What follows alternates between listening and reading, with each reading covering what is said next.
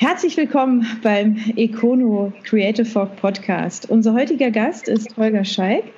Er ist Architekt, hat mit Partnern das Common Concepts gegründet, mit dem sie verschiedene Konzepte für Messestände und Arbeitswelten entwickeln.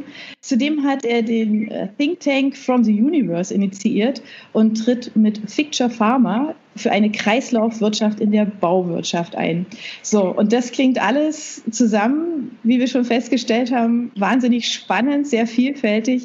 Ich muss jetzt einfach nach diesen ganzen Sachen fragen.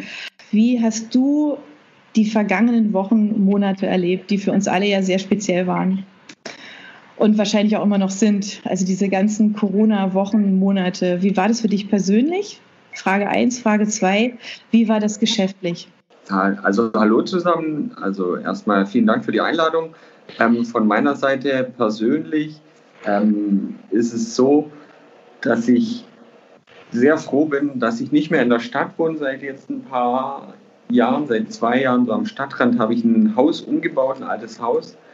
Und das hat natürlich sehr geholfen fürs Private, sage ich mal, dass man einfach dort relativ entspannt die Zeit verbringen konnte. Mhm. Äh, businessmäßig von meinen neun laufenden Jobs wurden acht sofort gecancelt und der andere lief noch etwas weiter. Das war so, sage ich mal, der grobe Einschnitt. Mein oder unser Problem war, dass wir gedacht haben, wir wollten etwas in die Eventszene, ja, nicht die Party- und Eventszene in Stuttgart, sondern äh, wir wollten nachhaltig und sinnvoll Events planen fanden mhm. das auch ziemlich gut, wie wir da vorangekommen sind. Wir hatten da zwei Events am Laufen mit jeweils ungefähr 400 bis 500 Führungskräften, was natürlich klar war Ende Februar, dass das nicht stattfinden mhm. wird, was für uns sehr schade war, weil mhm. diese Veranstaltung wird es in diesem, äh, sage ich mal, in diesem Ausweis nie wieder geben. Egal, ob es Corona vorbei ist oder wie auch immer. Das ist einfach so, dass sich äh, natürlich jetzt die äh, die Wirtschaft und das Zusammenleben sich so verändern wird, dass es, sage ich mal, wahrscheinlich äh, sehr lange brauchen würde, dass äh, Unternehmen solche Veranstaltungen in dem Maß wieder aufbauen möchten. Wenn du jetzt geschäftlich auch an das Thema, das hatte ich gerade eben im Eingang schon, schon kurz angerissen, ähm, an das Thema Fictive Pharma denkst. Da hast du ja im März als Finalist, äh, warst du ja eingeladen nach Wien zum World Summit Award. Der hat ja so auch nicht stattgefunden, oder? Also das war ganz lustig. Es war noch so, am Flughafen habe ich noch den Veranstalter angerufen, habe gefragt, seid ihr euch wirklich sicher, wirklich, wirklich sicher, dass wir hier jetzt noch nach Wien kommen sollen? Dann sind wir gelandet, dann hatte ich schon einen Anruf auf der Mailbox, ähm, die Veranstaltung wurde gerade vom, von unserem Kanzler, Herr Kurz, quasi abgesagt. Es dürfen keine Treffen mehr stattfinden. Ihr dürft nicht ins Rathaus kommen, ihr dürft nicht das und das. Und dann habe ich gedacht, naja, schade. Haben dann das Beste draus gemacht ähm, und hatten dann quasi so ein Treffen mit, äh, ich glaube, acht oder zehn Leuten, wo mhm. dann auch der Pitch war, was ganz schön war, weil da auch ein paar interessante Leute da waren, die ich so noch nicht äh, vorher kennengelernt hatte, sowas wie ein Innovationscoach aus mhm. Holland und so weiter hat man noch drei, vier Leute getroffen, aber natürlich nicht in dem Umfeld und in dem Austausch, wie, wie das jetzt natürlich äh, normal hätte laufen können, auch mit Empfang im Rathaus. Das Rathaus ist ja schon sehr beeindruckend, das hätte ich mhm. natürlich schon mal gern gesehen, einfach so. Und auch untereinander war natürlich der Austausch sehr, sehr gedämpft möglich. Aber trotzdem haben sie die Veranstaltung durchgeführt. Die Pressemitteilungen sind ja erst jetzt, letzte Woche rausgegangen, ja. damit die nicht komplett in dem, in dem Corona-Umfeld untergegangen wären. Die Frage dazu, was ist eigentlich dieser Ficture-Pharma-Ansatz? Also der Ansatz kommt erstmal daher, ähm, dass ich mal Architektur studiert habe und eigentlich verschiedene Bereiche abgedeckt habe, auch ziemlich viel Messe. Und da hat mich das eigentlich schon immer sehr gestört, dass äh, man was plant und danach fliegt mindestens, sage ich mal, 70 Prozent davon einfach äh, in den Abfalleimer. Und wenn man dann mal unsere Baubranche anschaut, dass die ungefähr für ein Drittel von der kompletten CO2-Verschmutzung verantwortlich sind und dass halt die Ressourcen, die man verwendet, endlich sind, war es für mich einfach klar, so vor fünf Jahren hatte ich da mal angefangen, darüber nachzudenken, wie man das eigentlich anders machen könnte.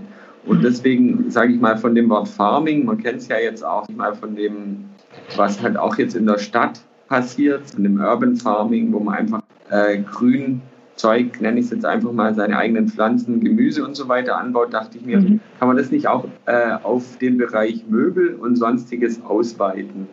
Und da war die Idee dahinter, was gibt es viel bei uns und das ist halt dieser Plastikmüll in verschiedenen Bereichen, vor allem PE, PET und so weiter, diese ganzen Flaschen, die es immer noch gibt oder die ganzen Duschflaschen, äh, wo das Duschgel und so weiter drin ist.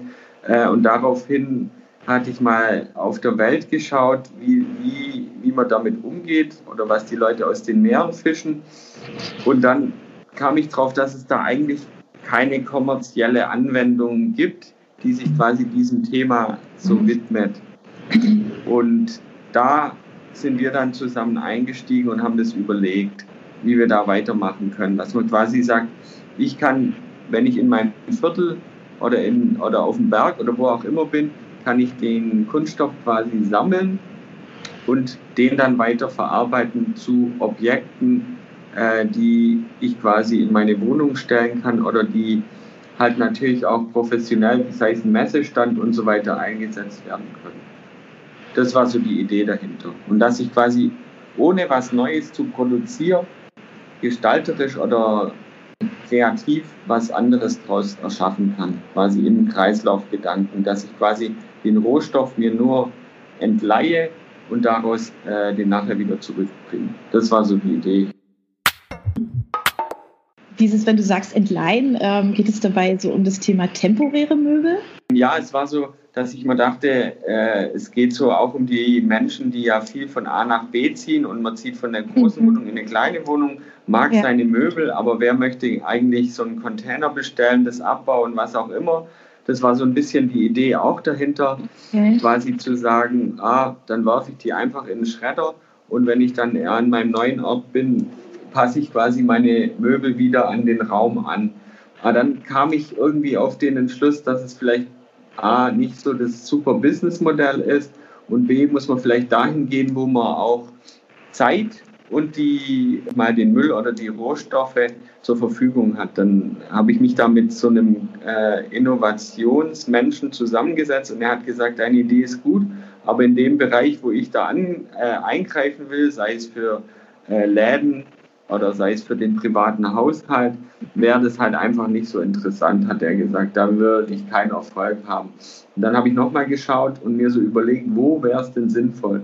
Und dann kam ich vor allem, dass man dieses Gerät ist ja nicht größer als ein Mini-Anhänger, wo das drauf passt, je nachdem, was für einen Druckarm man nachher anwendet.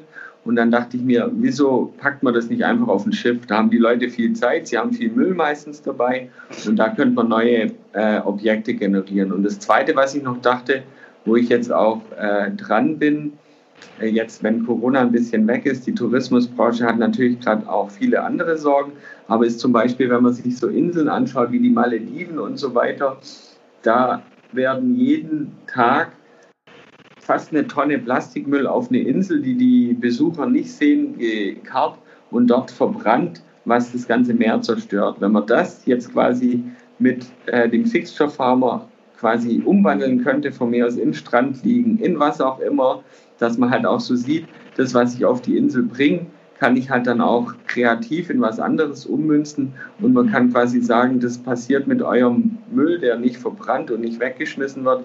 Das war so der Ansatz, den ich jetzt gerade eben weiterverfolge. Wo könnte man das quasi so einsetzen, dass es halt einen konkreteren Nutzen auch bringt, außer jetzt nur für äh, mein Möbel oder für meinen Messestand. Gibt es da schon konkrete Produkte? Oder hast du das schon mal direkt ausprobiert? Also ausprobiert habe ich es natürlich schon. Gerade eben bin ich in Besprechung mit doch mit einem Einzelhändler, der sagt, das findet er spannend. Da bin ich gerade so in der Kostenplanung, äh, mhm. äh, wie das funktioniert. Und sonst ist halt das sehr individuell, dadurch, dass es halt neue Möbel oder das Neue, was entsteht, halt auf Daten und Analysen basiert, kann man halt alles äh, kreieren, was, was man sich halt vorstellen kann, sage ich mal, bis zu einer gewissen Größe. Mhm. Also es, ist, es geht ja darum auch bei, bei uns, dass es halt jetzt nicht ein Betonhaus gedruckt werden soll, sondern eher, es geht eher um das, was innen steht oder das, was nicht größer ist als jetzt äh, fünf mal drei Meter. Was ist, der größte, was ist der größte Hinderungspunkt da bei dieser Umsetzung, bei diesem Thema? Der größte Hinderungsgrund ist, dass ich, eine, dass ich mir momentan oder wir uns keinen Prototyp in 1 zu 1 leisten können. Ich habe mir da erhofft, bei dem Pitch einen Geldgeber zu finden, der einfach mal sagt, wir machen den ersten Prototyp hier bei uns in der Nähe von Stuttgart, Deutschland, wie auch immer. Es gibt schon ein paar auf ein paar in den Niederlanden, in Spanien. Aber dann ist halt der Transportweg auch wieder so weit, wenn man das nutzen würde. Und mhm. das ist ja der Sinn davon, dass es quasi eine dezentrale Produktion ist, quasi da, wo der Müll oder was auch immer anfällt, dass ich mhm. daraus halt dann gleich was Neues kreieren kann und dass man das halt einfach quasi vor den Augen, die den Müll äh, oder die, die den Plastik einbringen, dass man da halt sieht, ihr könnt damit was Neues erschaffen und müsst es nicht in die Umwelt oder in den gelben Sack oder wo es eh verbrannt wird, äh, danach reinschmeißen. Mhm. Das ist so mein Anliegen und hängt halt jetzt noch vom Budget ab, das ich halt brauche und vielleicht finde ich ja oder finden wir da halt jemand, der da äh, Interesse hat, in die erste Runde mit reinzusteigen, quasi etwas zu investieren und dann erst in ein paar Jahren quasi dann den Output zu bekommen. Ja, ist total spannend. Also wenn man das, wenn ich das jetzt so höre, denke ich, ja klar, das ist, das macht ja das macht so Sinn, ja. Und ähm, dass sich jemand findet, der sagt, ja, lass es uns ausprobieren, ich investiere in das Thema. Ja, momentan sieht es nicht so schlecht aus mit dem großen Einzelhändler. Mhm. Aber es ist halt natürlich wieder so ein Thema, ist halt so eine kleine Insellösung. Aber trotzdem denke ich mir, würde das für mich und vor allem für diesen Einzelhändler sehr viel äh, auch natürlich PR bringen nach außen, wo man halt einfach sieht, dass man damit wirklich die Kunden überraschen kann und kreativ sein kann, ohne dass es zu Lasten von unserer Umwelt geht. Und das finde ich halt das ja. Wichtige, dass man halt seine Kreativität sinnvoll nutzt und dadurch halt auch ein positives Ergebnis für mhm. alle bringt. Das ist eigentlich das Wichtigste. Du hast vorhin auch das Thema Bauen angesprochen. Das ist ja für die meisten Menschen erstmal nicht klima- und umweltschädlich, also so im Hinterkopf. Andererseits, ja, liest man ja irgendwie Berichte darüber, dass ähm, an den Stränden Sand geklaut wird, weil der Bauwirtschaft das Grundmaterial fehlt. Was muss man tun, damit dieses Thema in die Köpfe der Leute rückt? Also außer, dass man drüber schreibt. Ähm, Gibt es da was, wo du sagst, da muss man dringend was tun, damit ähm, die Menschen einfach dieses Bewusstsein dafür bekommen, dass Bauen tatsächlich ein großes Thema ist? Das Schwierigste ist halt beim Bauen, wenn man, sage ich mal, denkt, äh, das ist jetzt für die Ewigkeit, weil nichts ist für die Ewigkeit, dass man eigentlich sich ja. schon so baut. Ich meine, ich habe ein 80 Jahre altes Haus gekauft. Ich hätte natürlich auch gern ein neues gekauft, das ist immer eine Budgetfrage. Aber bei mir kamen nur drei Materialien zum Einsatz, wo ich genau weiß, dass ich die halt nachher äh, wieder theoretisch einfach zurückgeben könnte, sage ich mal. Kein, kein, keine Verbundstoffe, wenn man schon einfach sagt, wenn ich bei einem Haus oder auch bei meinen Möbeln Verbundstoffe einsetze, die einfach äh, verschiedene Materialien zusammen verpacken, dann muss eigentlich jedem klar sein, dass man das nie wieder auseinander bekommt. Mhm. Und da gibt es mal in Stuttgart einen, der das schon seit 20 Jahren so propagiert, der Herr Sobeck, wenn man seine Häuser sich mal anschaut und wie er das quasi behandelt, das Thema, dann sieht man auch, dass es weder am Preis, weder am Design, weder an sonst noch was liegt.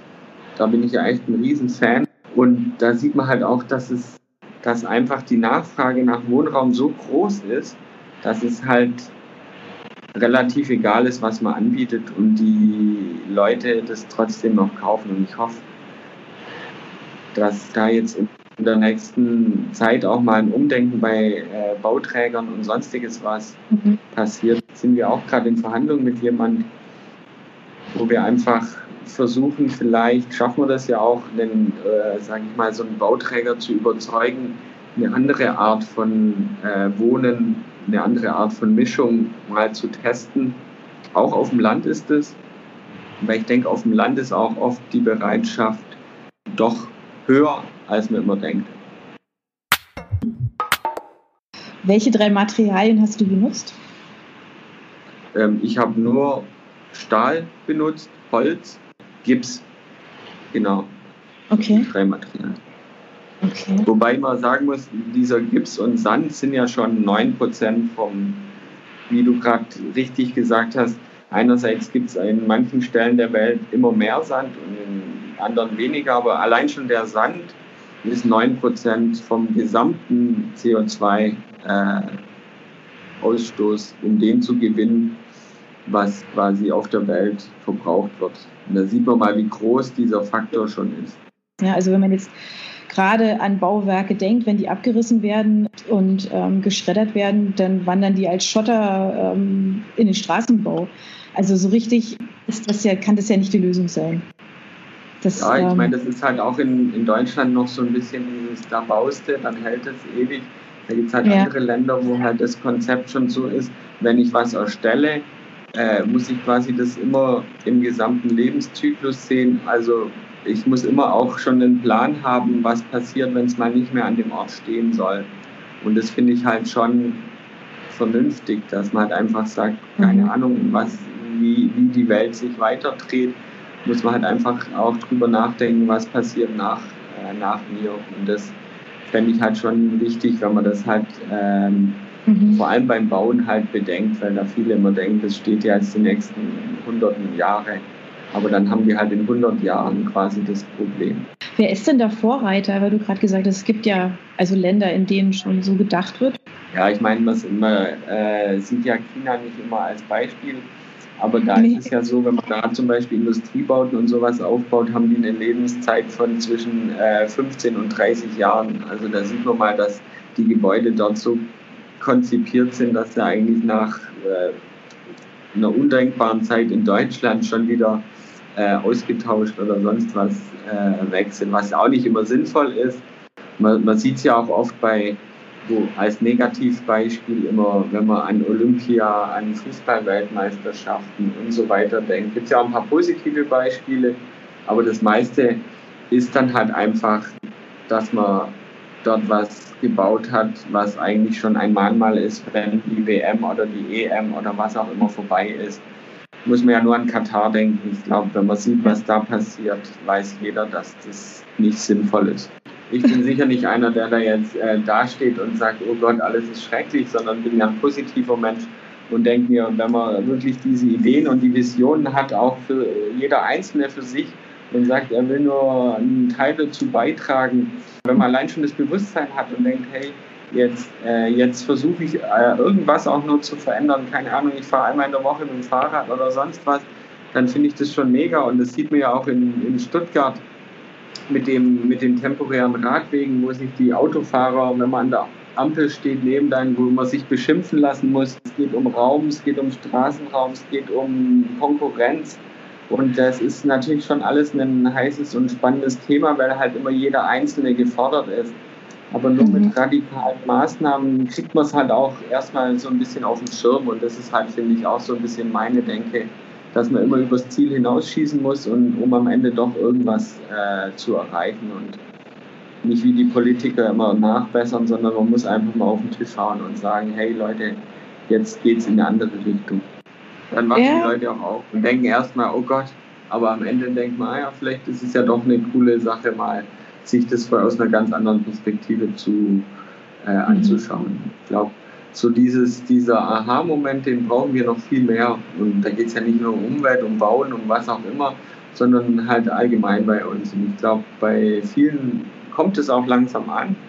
Und mir macht es halt auch mit Freude und mit Spaß und mit Ideen, halt so ein bisschen die Leute wach zu rütteln. Deswegen ist, ist, will ich nie die erhobene Hand oder wenn ich einen, einen, äh, so ein Panel oder einen Talk oder einen Vortrag habe, soll es immer auch Spaß machen, dass man halt sich daran erinnert und Freude dran hat, quasi zu leben und die Natur und die Umwelt um sich rum zu genießen. Deswegen, ich will keinem Verbote auf den Weg mitgeben, sondern dass man halt wirklich drüber nachdenkt und Bock hat, was anderes zu machen. Ja, das bedingt aber auch ähm, grundsätzlich, glaube ich, eine, eine Aufgeschlossenheit bei den Menschen, eine Neugier.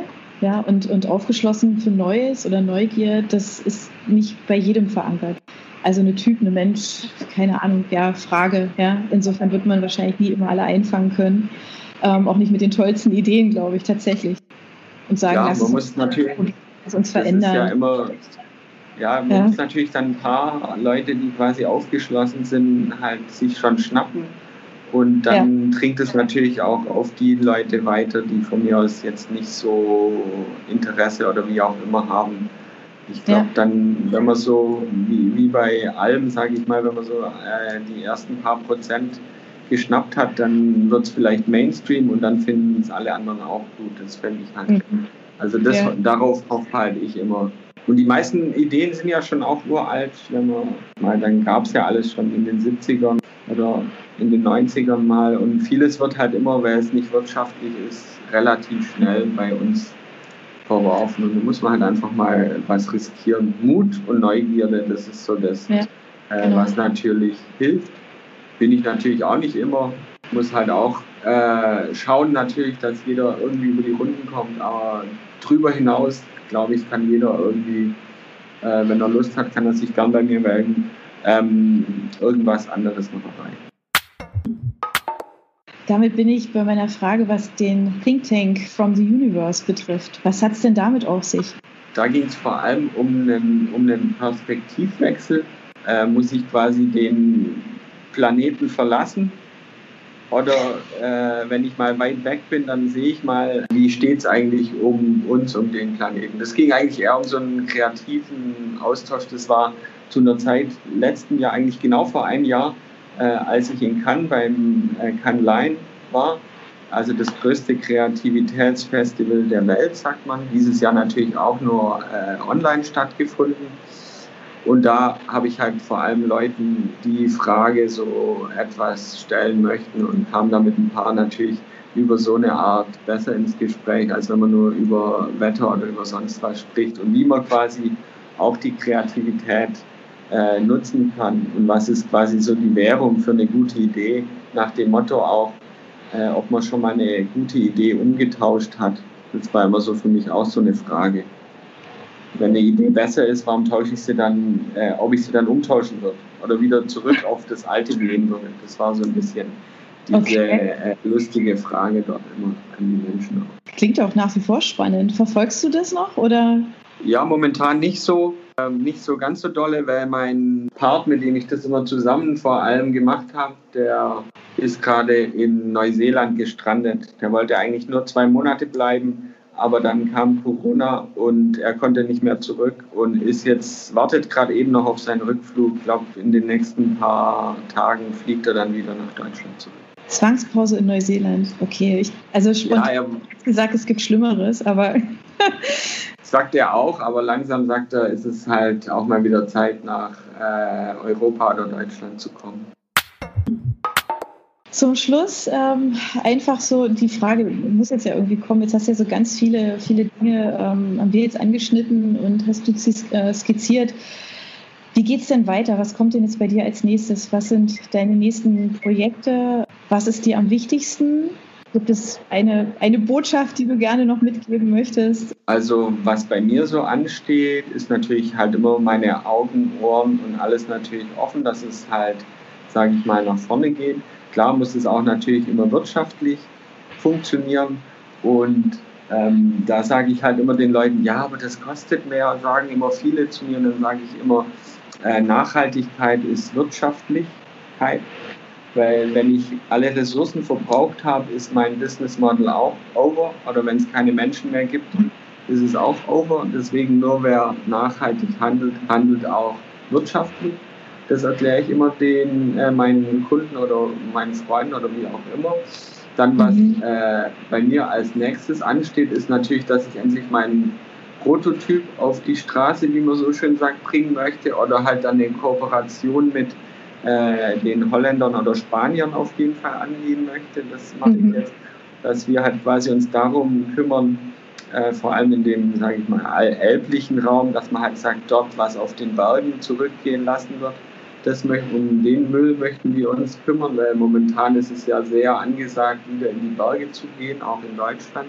Und dann äh, habe ich schon Bilder von Freunden bekommen, was, wie es da jetzt aussieht, quasi auf den Wanderwegen. Und ja. sonst wünsche ich mir halt einfach, dass wir halt, auch wenn es schwierig ist, äh, positiv in die Zukunft gehen. Die Zukunft wird gut, wenn wir sie äh, uns vorstellen und uns die Zukunft positiv und sinnvoll gestalten, dann starten wir auch ohne Angst und so weiter in die nächsten Jahre. Das, und Kreativität hilft uns da, egal was Maschinen oder was äh, sonstiges auf uns zukommt. Da, das ist unser Faktor, den uns keiner nehmen kann. Anders zu denken, out of the box zu denken, rückwärts zu denken, das kann kein Algorithmus. Ja. Ähm, merkt man ja jeder, der online was kauft, wenn ich eine Matratze gekauft habe, kriege ich noch zwei Wochen später die Infos über Matratzen, wo ich immer denke, langsam musst du es gelernt haben, dass ich mir nicht jede Woche eine Matratze kaufe, sage ich mal. Und das schaffen nur wir Menschen und das vergessen immer viele, dass wir viel mehr, zu viel mehr fähig sind, als einfach irgendwelchen Leuten zu folgen. Super Schlusswort, vielen Dank. Vielen Dank für deine Zeit, dass ich, dich, dass ich dich interviewen durfte. Das sind spannende Themen und ich glaube, das ist ähm, einfach eine gute, gute Botschaft, dass wir das jetzt so auch nochmal im Podcast haben durften. Genau. Wir werden verfolgen, was du alles auf die Beine stellst, was da alles als nächstes passiert. Super, super gerne, Anja. Vielen Dank auch für den Podcast und ich hoffe, wir sehen uns ja dann auch mal äh, reell irgendwann. Ja, das hoffe ich super. auch. Würde mich sehr freuen. Mach's gut. Ciao. Danke, bis bald. Tschüss. Tschüss. Ciao.